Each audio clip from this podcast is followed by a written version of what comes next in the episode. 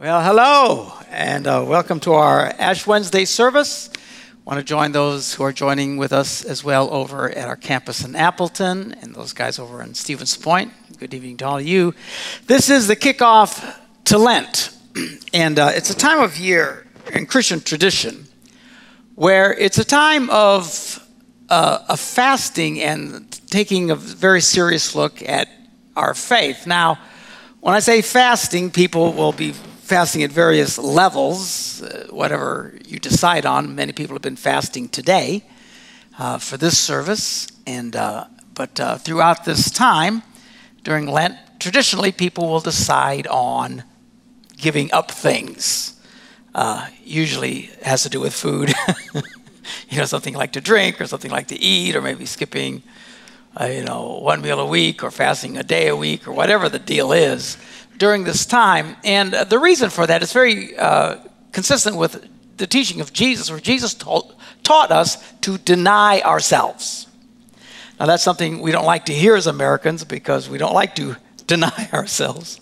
I like to eat everything in front of me at all times. But uh, one of the reasons for it, the Bible teaches us very clearly that this fleshly body that we live in actually is at war with the spiritual side of you. And if you don't take the time to pull this in and make it behave itself, it will be your undoing. And uh, one of the nice things about uh, a time like this, where over the next several weeks we're going to deny ourselves something, is uh, just to tell your body to shut up.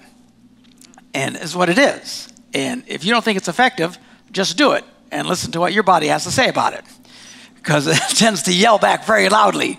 Ah, you know, sure, I'm gonna die, I'm gonna die, I'm gonna die. If I don't have that Snickers bar, I need that Snickers bar. Okay, that's the way we go, right? Well, it's just whatever it is a Snickers bar or your caffeine, which some of you will be going through withdrawals for days, or whatever the deal is, uh, where you say, you know, I'm gonna set aside something. I'm just gonna do something to tell this to shut up because this does not control me. All right? The Spirit of God is what's supposed to be influencing me and directing me. They're showing me 40 minutes on the clock. I assume that it's not my, yeah, okay. More like 18 minutes.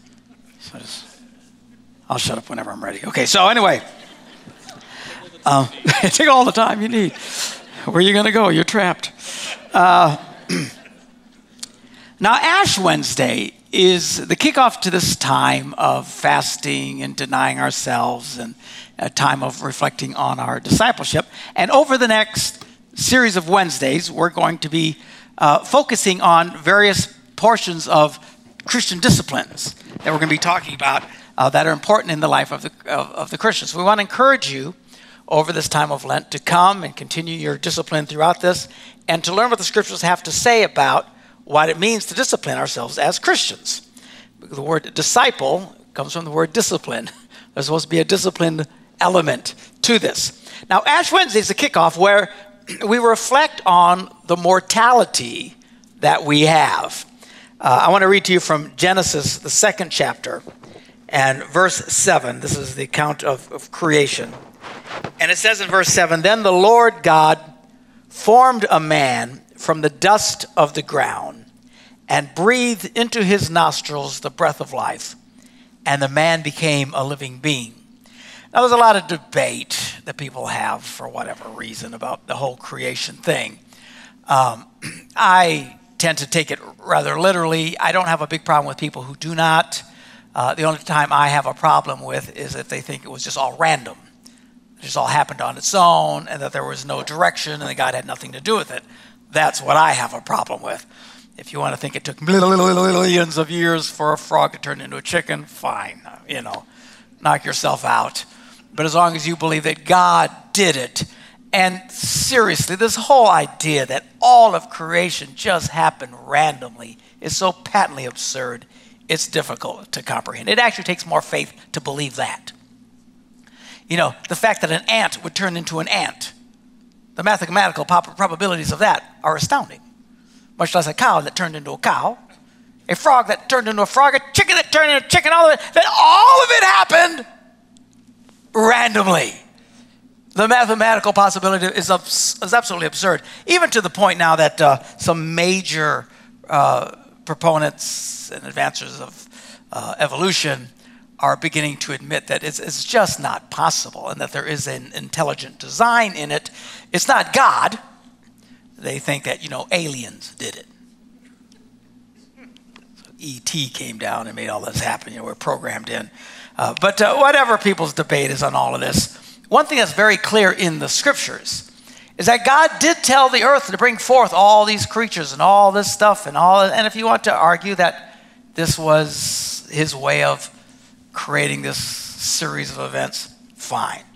But the Bible is very clear that when it came to the creation of man, that this was totally separate. This was a completely different event. And God comes down and picks up dust now, one does not considerably put a great degree of value in dust. In fact, many of us spend a great deal of time trying to get rid of the dust in our lives and in our homes and everything else. We sweep and toss it out. We don't think anything of it. It's really fascinating that God, talk about turning into some, something from nothing. God, only God can do that. So he doesn't take this very elaborate thing. He takes a handful of dust shakes it together and creates man. You say, Oh, I don't believe that. Yeah, well, he said you started that way, you're going to end that way. That you'll believe. Because you will end exactly as dust. It's quite fascinating how all of this works. So, um, God comes and he breathes life into man. Man becomes a living being. It is a separate event from all of the other stuff that people can debate, debate about creation. We did not come from chickens, frogs, lizards, monkeys, or whatever else. God created mankind. Well, as we know this, the event where God sets before man a choice. Look, you can do anything and have anything in this garden except one thing don't eat of this one tree. Now, was it literally tree? I don't know. I tend to assume that it was. All right? Whatever it was, it was something they weren't supposed to do. Of course, what did they do? They did it. How long did this take? My guess is not terribly long. Knowing people, about an hour and a half, probably. And sure enough, uh, actually, I have a theory behind. You want to hear my theory? All right, of course you do. That's why I egg you on. So I say you pulled it out of me. It's not my fault. uh, it wasn't until after these events that Adam knew Eve in a biblical sense. Fill in the blanks. Now, all this happened before he got around to that. That's why I don't think this took very long. Amen. I'm impressed they got around to that first. I'm, I'm stunned that they got around to disobeying God before they even got to that. So I was impressed by that. Anyway, uh, it causes them to break the rules, and God warns them if you do this, you will surely die. And of course, they did it, and mankind died in two ways. Once, they died immediately in a spiritual sense, but then physically. Uh, one of the uh, things that God said to them immediately after, follow, after this was, was read in Genesis, the third chapter, verse 19 says, By the sweat of your brow you will eat your food until you return to the ground, since from it you were taken. For dust you are, and to dust you will return. That is what we are focusing on tonight. Now, why is this important? If you continue to read in verse 22, after all of this happens, God has this discussion and says, The Lord God said, The man, I'm sorry about this stupid thing making noises. What is that? Making me have the attention span of a fly. and the Lord God said, The man has now become like one of us, knowing good and evil. He must not be allowed to reach out his hand and also take from the tree of life and live forever. So one could argue that God's original intent was that mankind, because in, in, eternity, uh, the Bible talks there will be tree, the tree of life is there as well. How is that? I don't know. Something about it turns you into an eternal being. And God knew. Now, stop and think about this. At this point, God has a choice. Mankind has fallen. He can allow him, them, to take of the tree of life and now transform into an eternal being. Stop and think what that means. No sickness, no death, no physical problems. You would think that would be awesome, right? I mean, if there's one thing that breaks our heart over and over again, it's death. We uh, hate the idea of it. No one wants to think about it. Whenever we're faced with our mortality, it can be rather frightening. And even as a believer, it's a creepy thing. Nobody wants to die. Uh, oftentimes, something bad will happen. I'll talk about that this Sunday, or coming up uh, in the Sundays, but uh, about why these different things happen. Uh, but it does happen, and people die. Sometimes there's an accident, somebody dies, somebody gets sick and die, and everybody gets all upset, and oftentimes people get mad at God. God, why did you let this happen? We suffer. The older we get, the more we suffer. You know, I can tell I'm starting to get older. Because whenever I get together with all my friends my age, 85% of the conversation is what hurts, why it hurts, and what we're trying to do to get it to quit hurting. I said the other day, I was, I was thinking, oh man, I'm getting old. That's what everybody's talking about. This hurting. Oh, I got a problem with this. You know, and it's just the beginning. We're not even that old yet, Joe. Good night. And, uh, and, and it'll, it'll only go on. And there's the suffering, and there's the physical, and there's the pain, and all the different things. And we work hard to try and fix it. And we go to doctors and to chiropractors and guys to try and fix and fight this thing this mortality. And, and it's amazing to me how many people actually get angry at God because all of this happens. Why do people die? Why must people suffer? And I want you to know something that right here, God made one of the most incredibly loving, kind, gracious things he could ever do by deciding to kick man out before he ate of that tree. And the reason is is because by keeping man mortal, he made us fixable. Every time you have an ache, an owie, a pain, something breaks, someone gets sick, someone dies. Amazingly, in the midst of all that, we have to remember God made, allowed this to happen so that we would stay mortal and stay fixable. If mankind would have reached out and become an eternal being, we would have not been fixable. That's why there's no redemption for Satan and for all the angels. You don't think God loves them as much as he loves us? Of course. But an eternal being is an eternal being. It cannot be altered. That's why it's eternal. But by remaining mortal in this shell, this shell that starts out with all this energy and life and this vigor, and then gravity kicks in. This starts to sink down to here, and everything's sagging and aching and moaning, and eventually we will die. Is all an amazing gift of grace to us. Even though the fact that we remember that the reason we will turn to dust is because of the sin of our father Adam. We must also remember that in all of this, God's eternal kindness was put towards us.